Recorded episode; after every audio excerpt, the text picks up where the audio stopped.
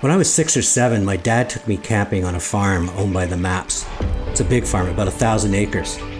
Some they used for dairy, others for farming, but a vast portion of it was just forested. It was early fall and the leaves were already changing.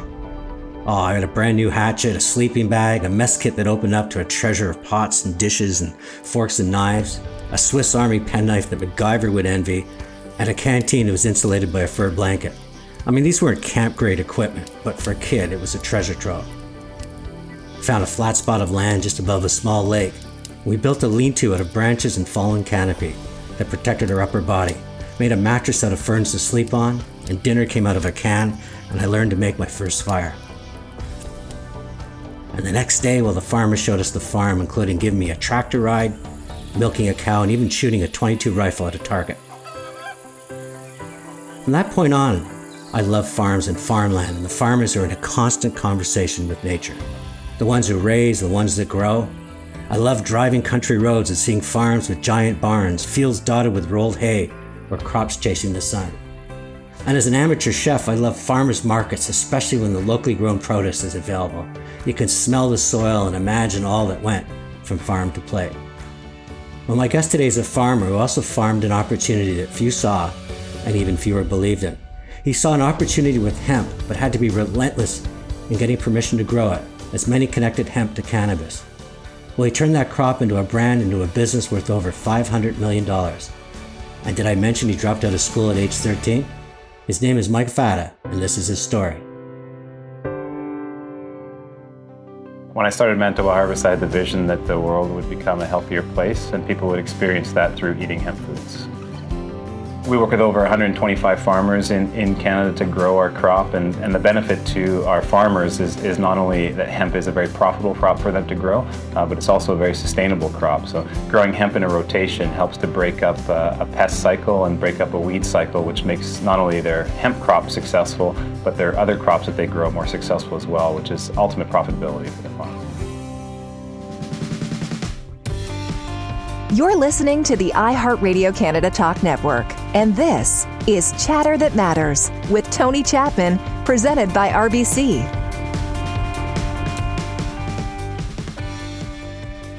Mike Fata, welcome to Chatter That Matters.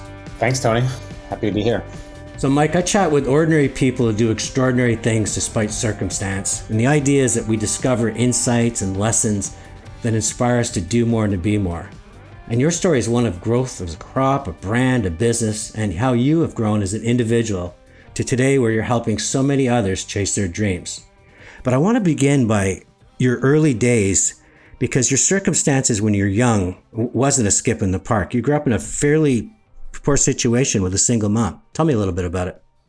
Yeah, uh, I was born in Thunder Bay, Ontario, um, and my mom and dad unfortunately split up when I was two years old, and uh, and my mom uh, moved us to Winnipeg, and uh, uh, you know, growing up with a single mom, and uh, there was my brother and I. Um, we were, you know, just hard times making making the bills for the rent, and and that went on for for years. So I, I kind of grew up, and even though my mom uh, wanted to say that we were uh, upper middle class. Uh, you know, we were we had twenty bucks uh, at the end of her paycheck after we paid the kind of minimum credit card bills. So uh, the poorness was real. Do you think that stays with someone their entire life, and some people maybe as a curse, but others as a gift because there's a they value money and they value situations differently? I think so. I mean, I, and I, you know, like many things in life, I think it's, I think it's an opportunity. I think it's a gift and and a kind of a threat. Uh, but you know, that survival instinct, uh, I, I, see it in me. I see it in my brother. I see it in other entrepreneurs that, that maybe grew up in, in similar situations. So I do think it can be helpful. Um, I've had to do a bunch of emotional processing personally uh, because I'm not in survival mode anymore, and and sometimes that still can you know kind of come up. Do you think that? As a society because we're so eager to take care of everyone. And I think that having a social conscience is very important. But if we lost a little bit of our hunger, I, I, know a friend of mine that grew up in Africa, he said we always had to chase our second meal of the day, and, and that made us hungry. Do, do you think that we've lost a little bit that edge in Canada because we have the resources just to make sure that everyone has a, or at least many people have three square meals a day?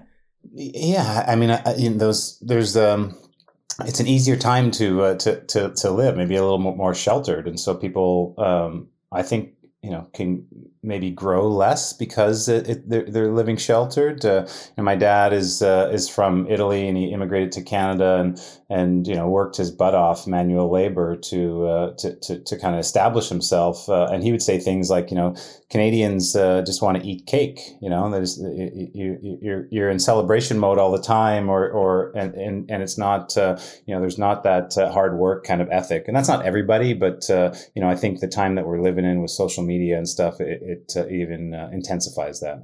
And I grew up in a very poor circumstances as well, and you know I was embarrassed by it. How did you deal with being poor, and did it impact you in terms of your ability to integrate with people and just be a normal kid?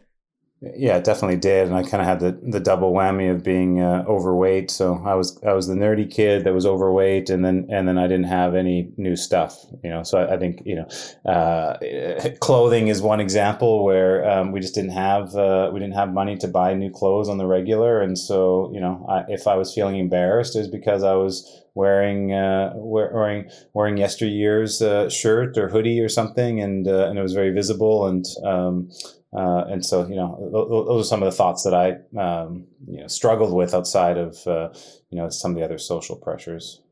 You know, I remember uh, pea jackets were the latest thing, and all my friends had a brand new pea jacket with the, the peg that went into the loop. And my mom felt so bad for me, so she bought me sort of this faux pea jacket with buttons, and I just got laughed at. And uh, it's interesting how it just kind of makes you decide, you know, which course in life are you going to follow.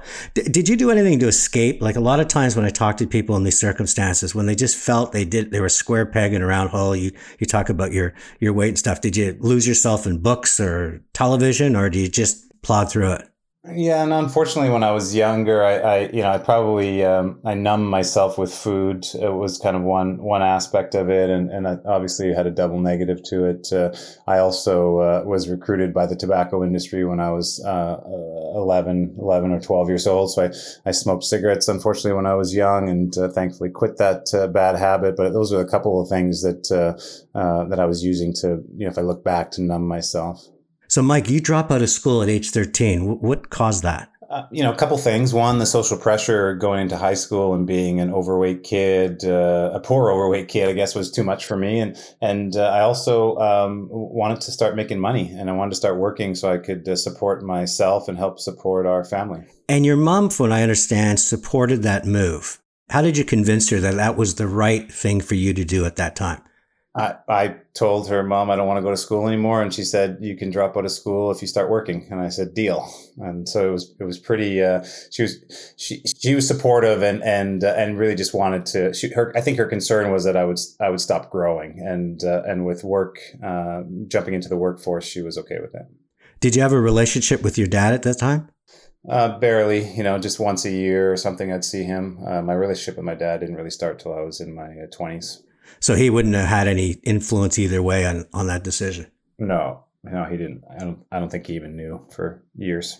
I'm curious when someone drops out at that early age, how they feel immediately, and then after a few weeks, months, and even years. Can you kind of just share with me, kind of you, the individual, knowing that so many other people are chasing education and you're instead, you know, going to work every day? Yeah, and I didn't start working right away. It was it was months, you know. So I think um, uh, you know I, felt uh, I felt joy at first as a kid, thinking, okay, now I'm, I'm in charge of my own schedule, uh, and then and then you know I went through the time of uh, of feeling a bit lost uh, um, because I uh, you know I, I wasn't I didn't have the routine that I was uh, that I was used to. So realizing now I was just I was in a transitionary space, and uh, and then after I after I started working, um, then I, I, had you know a normal daily routine, and and, I, and, it started to to feel much better. Special guest is Mike Fata, a self made millionaire many times over and a mentor and advisor to many. At age 13, drops out of school. Many spend a lifetime struggling to survive at that decision, and few thrive. Mike is an exception. In another interview I, I watched on you, you also talked about one of the things that was very much part of your life was this uh, you know obsession with junk food and you weren't just an overweight kid you got to the point where you hit almost 300 pounds on the scale by the time you were 18 how did you come to terms with that? Because I have to believe every morning when you get up and you look at yourself in the mirror, that just sets your day off on a very different trajectory than most. Yeah, um, you know, being overweight and being obese uh, is very hard. It's hard physically. You know, my body hurt uh, all the time. Mentally, I, I, I, I, felt depressed more times than than not, and and then you know, I was an emotional uh, ro- roller coaster uh, uh, on on the regular basis. And I say even my spirit was uh, dulled. And so yeah, it was it was very very challenging, and I lived you know years through that, and. Um, uh, and then one day I, I, had enough. I was sick and tired of being sick and tired and, and, and decided that I was going to do something about it. So a lot of people say they're going to do something, but that say do gap is almost impossible to bridge for many. What did you do differently where you said, I've had enough and I'm going to change who I am and how I look and how I feel? You know, I'm, I'm thankful that I had an, an older brother, my, and my brother Don is four years older than me, and, and he was uh, he was a chubby kid when he was young too, and uh, uh, but he had already started working out and and and, and weightlifting and bodybuilding, and and uh, and so I, I, looked up to him, even though I saw a huge gap there. But he, he said he would help me out, you know, that he would he would be uh, uh, take me to the gym and and start working out, and so I I, I had that bridge that that definitely helped me out. Do you think that's a big reason why you spend so much of your time nowadays helping others? Others is because of the gift your brother gave to you? It's part of it for sure. Um, you know, my mom also was a person that gave back, even though she she didn't have a lot as she went on in her career and, and started to uh, uh, to gain more and more kind of wealth. Uh, um, she she was always helping out. She wanted to help her family out. She wanted to help friends out. She even would help. You know, her she was known. Her legacy around our our, our office was uh, was helping uh, coworkers out. So um, I, I I've seen it in the family, but you know, I think it comes from now. I, I just I really enjoy and I get a, a lot of pleasure from uh, from helping people on a daily basis. I think the best advice that I've received that I try to take to heart every day is, is to dream big, to have big, hairy, audacious goals. It keeps the mind in a good space, and if you're shooting for the moon and you get the stars, that's a good thing.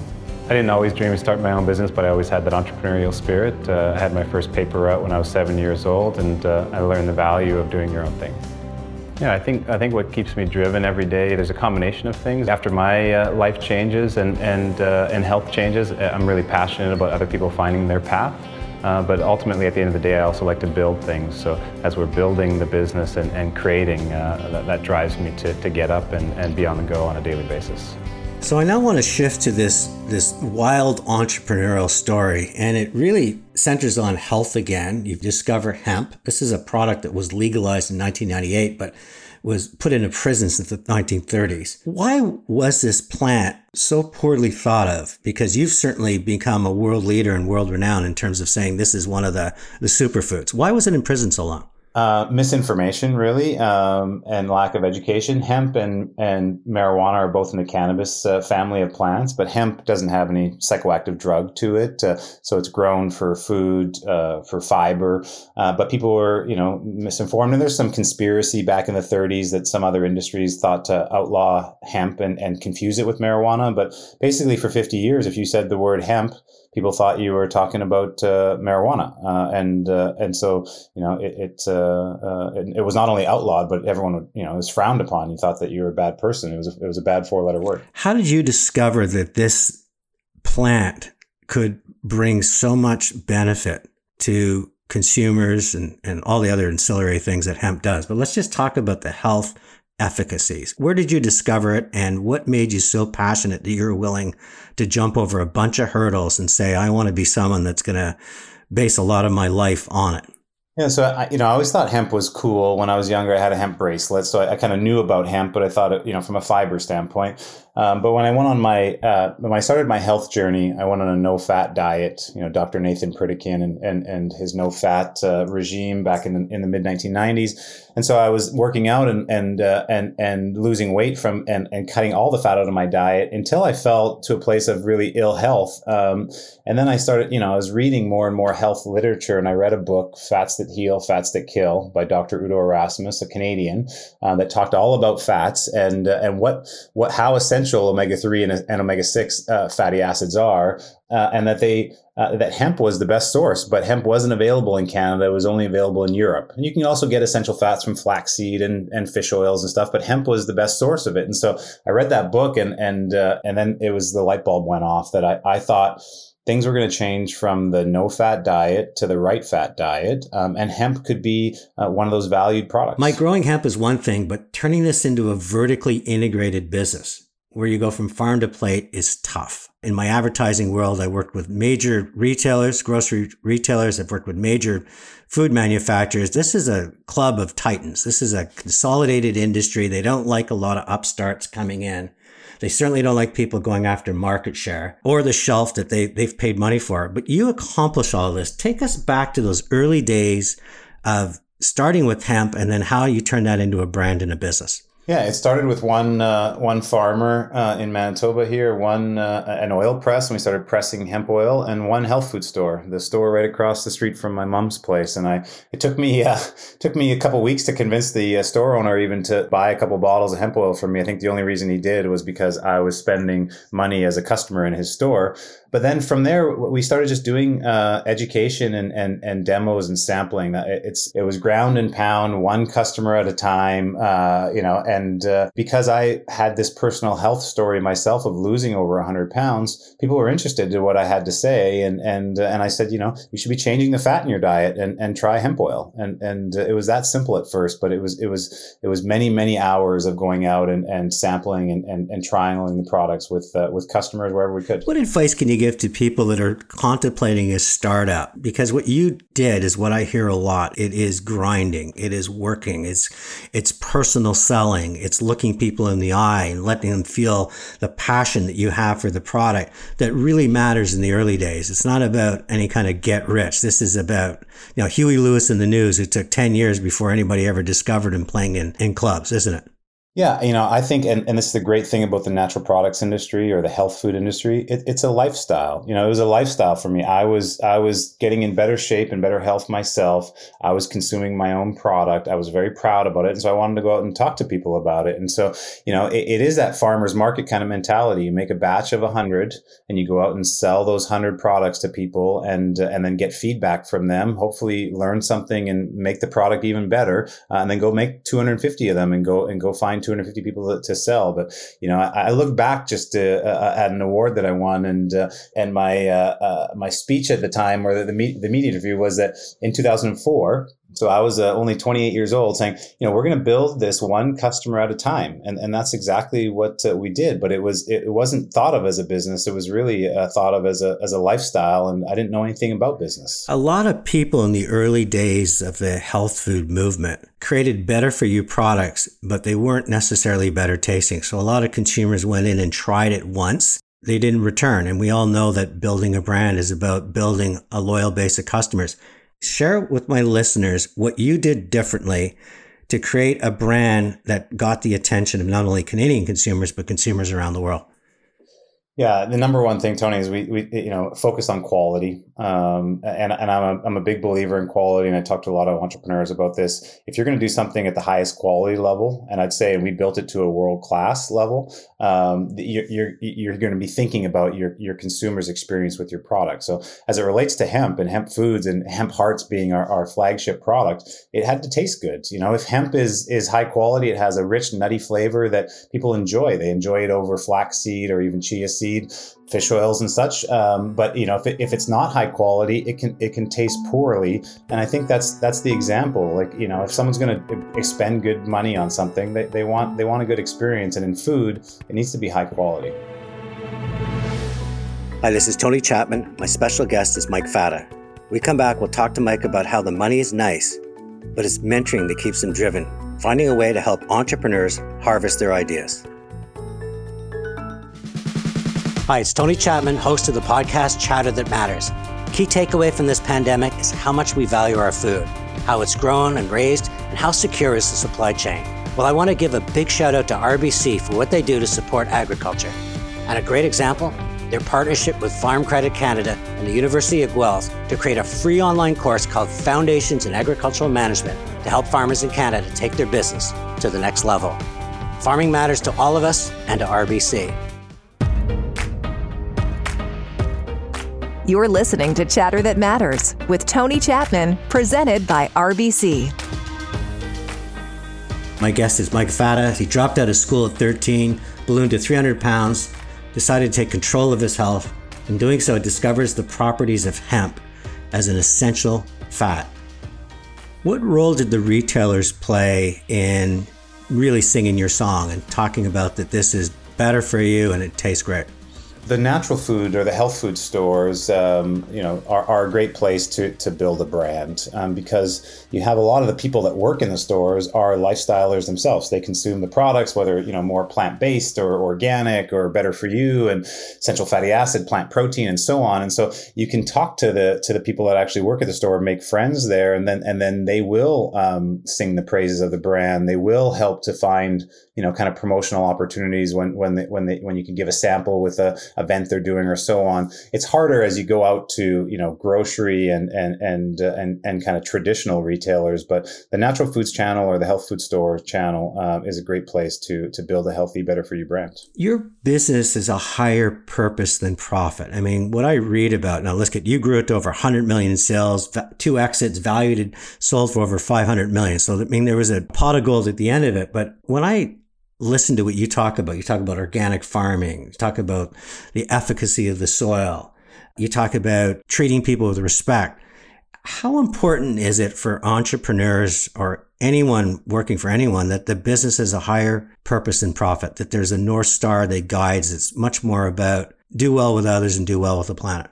I think personally, Tony, I think that was a, a, nice to have 20 years ago when we started the business. I, I, think it's a need to have nowadays. I think consumers vote with their dollars. They support products and entrepreneurs of, of products that they like, but they themselves want to make an impact. So I think the uh, the social and environmental impact or that triple bottom line approach to business uh, is more important than ever. You know, Manitoba Harvest has been a proud B Corp uh, benefit corporation, and and uh, uh, and so it is about not only making a sustainable business that's profitable, but y- y- there is touch points there of social and environmental responsibility in all aspects of the business. So somebody that drops out at 13 has the intuition, maybe through some mentorship with your mom and your older brother, about build it one customer at a time.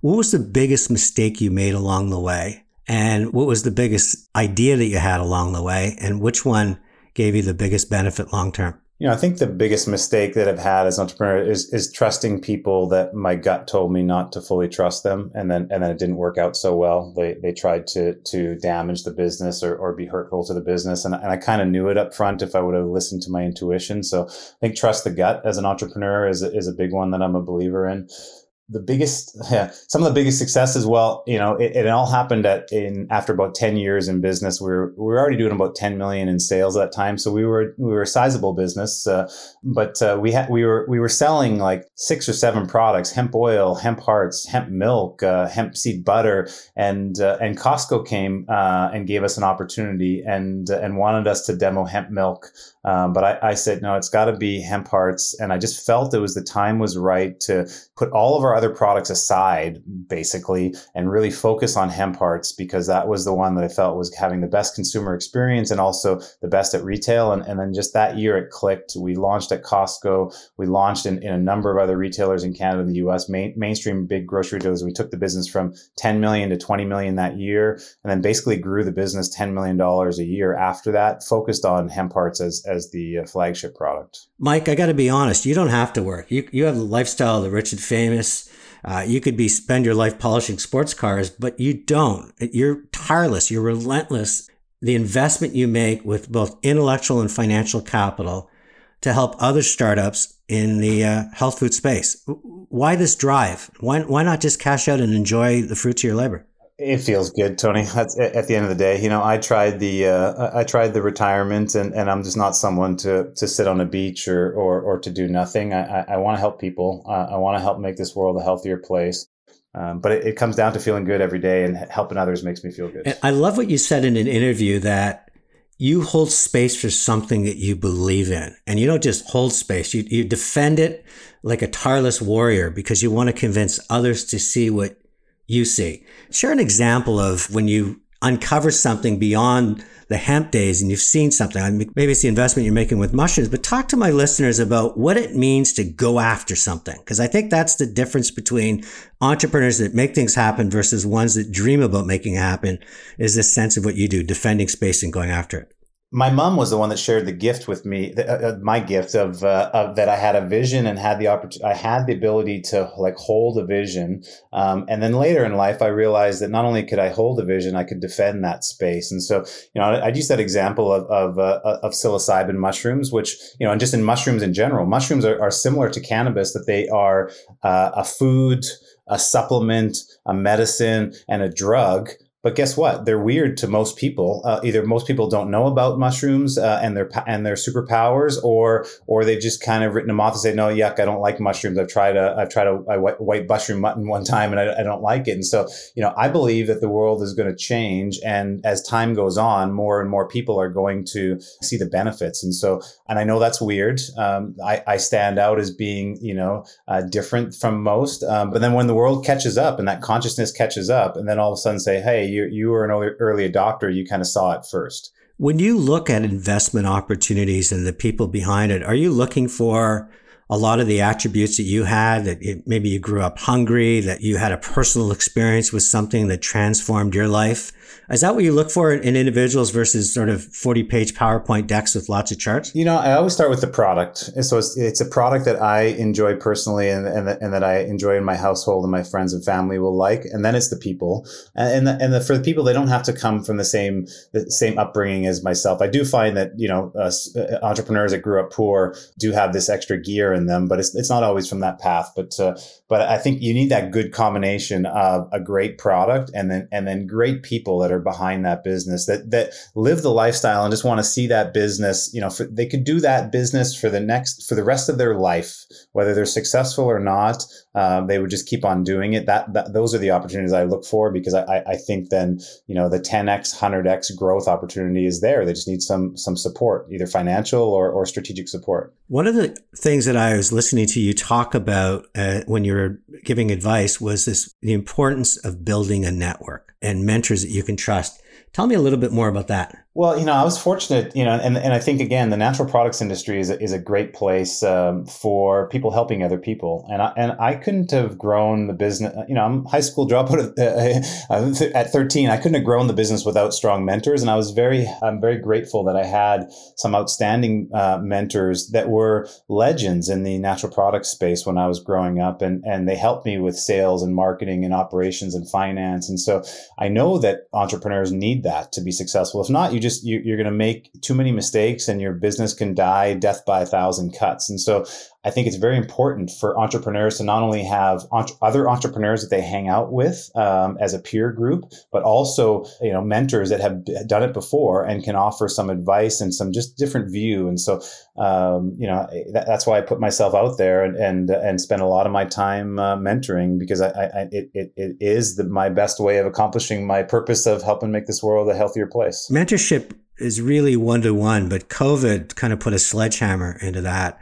And I read that you're doing some interesting things leveraging technology to make sure that what you offer in terms of mentoring is available not just to a one on one or even a small group, but around the world. Tell me a little bit about it. I love technology. And when, and when I was locked up at home, I thought, how can I get my word out and how can I touch these entrepreneurs that I want to touch? And so um, I used not only LinkedIn, but uh, we took to Clubhouse and started doing uh, uh, public trainings in Clubhouse what that led to was Greg Fleischman and I to develop what is now the Fata and Fleischman Toolbox or fatafleischman.org, uh, which is a collection of all Greg and I's uh, forms, templates, and tools that we use to start up and grow our businesses in the natural products uh, industry. And uh, and so you can find there, you know, investor lists, investor pitch presentations, co-packer list, uh, organizational charts, how to form a company, how to form an advisory board. There's just the list goes on of, of ideas. It's all free. It's our give back. It's what I deem uh, mass mentorship. And now we're doing trainings on the fatafleischman.org site through Clubhouse, and, and we've touched over 6,000 uh, entrepreneurs have accessed our, our toolbox over the last six months since we launched it. It's not one big win for, for a business to be successful. It's a middle, uh, it's a million little wins added up.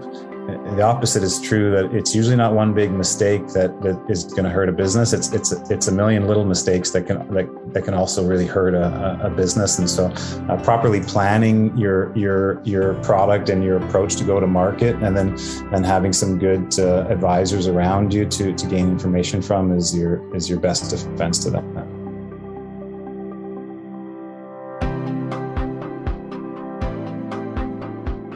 And Mike, Mairead Lavery, who I've had on the show a couple of times, she's the head of uh, Export Development Canada. And she's saying that one of the big plays for Canada in the next decade, if not 100 years, is to be this superpower in agriculture. That Canada really can stand up and with its brand, its farmable land, its fresh water, fresh air, we can be part of the solution for feeding this growing planet.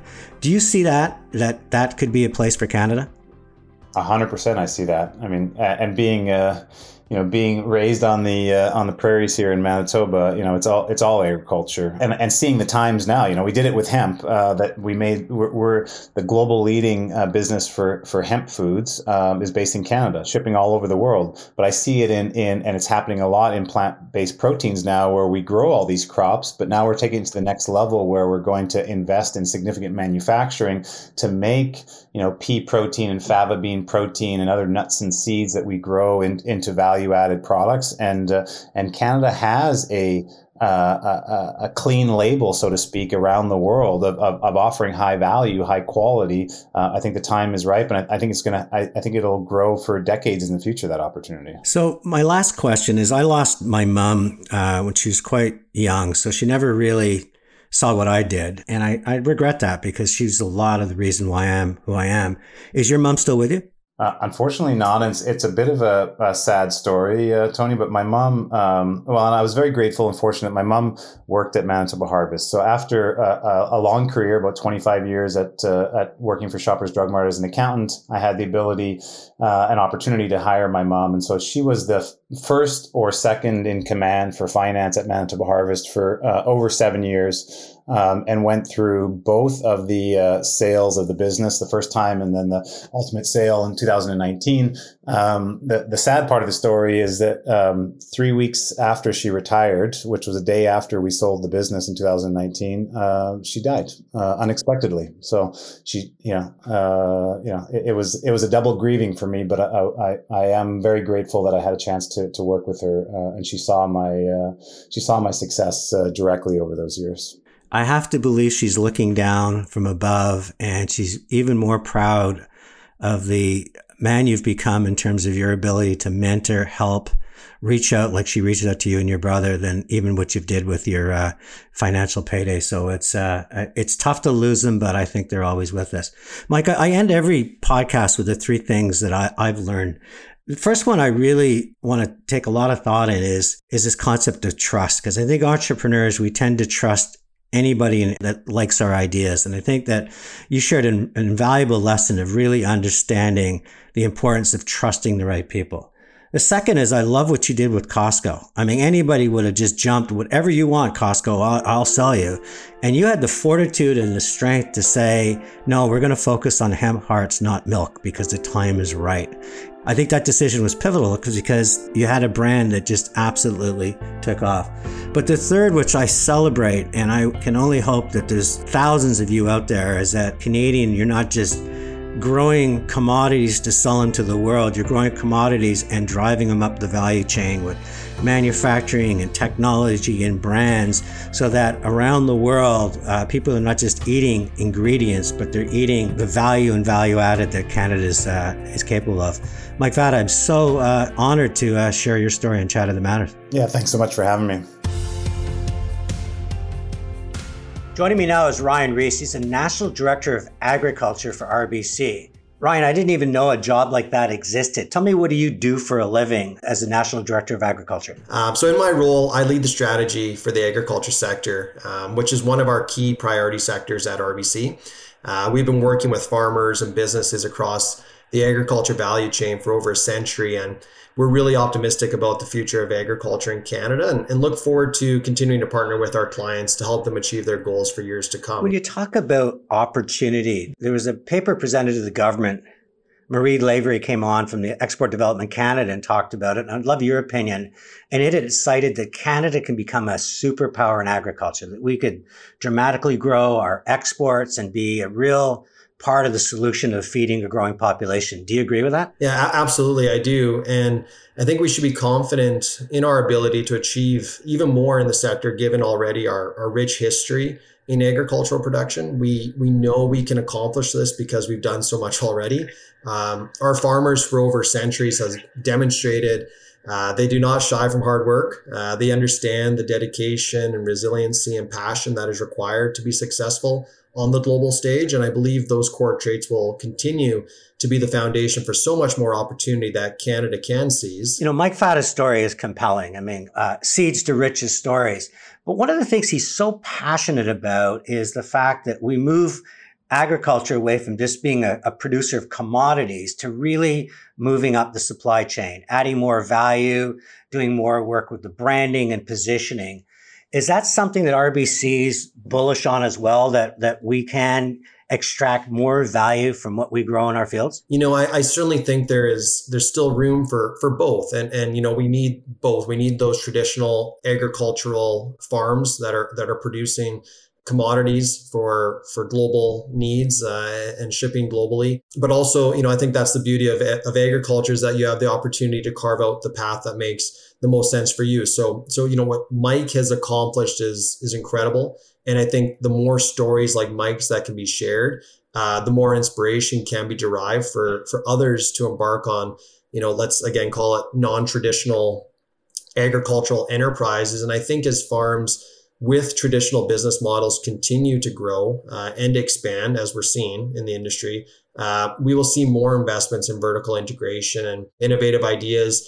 And uh, of course, the invaluable entrepreneurial spirit. I ran an ad this week on the radio talking about RBC and this initiative you, are doing with Farm Credit Canada and Guelph University. We're at a very unique juncture right now in the industry with a lot of intergenerational transfer of leadership on the farm. So I'm really pleased to tell you today about the Foundations in Agricultural Management. Uh, it's an initiative in partnership with the University of Guelph and, and Farm Credit, like you said.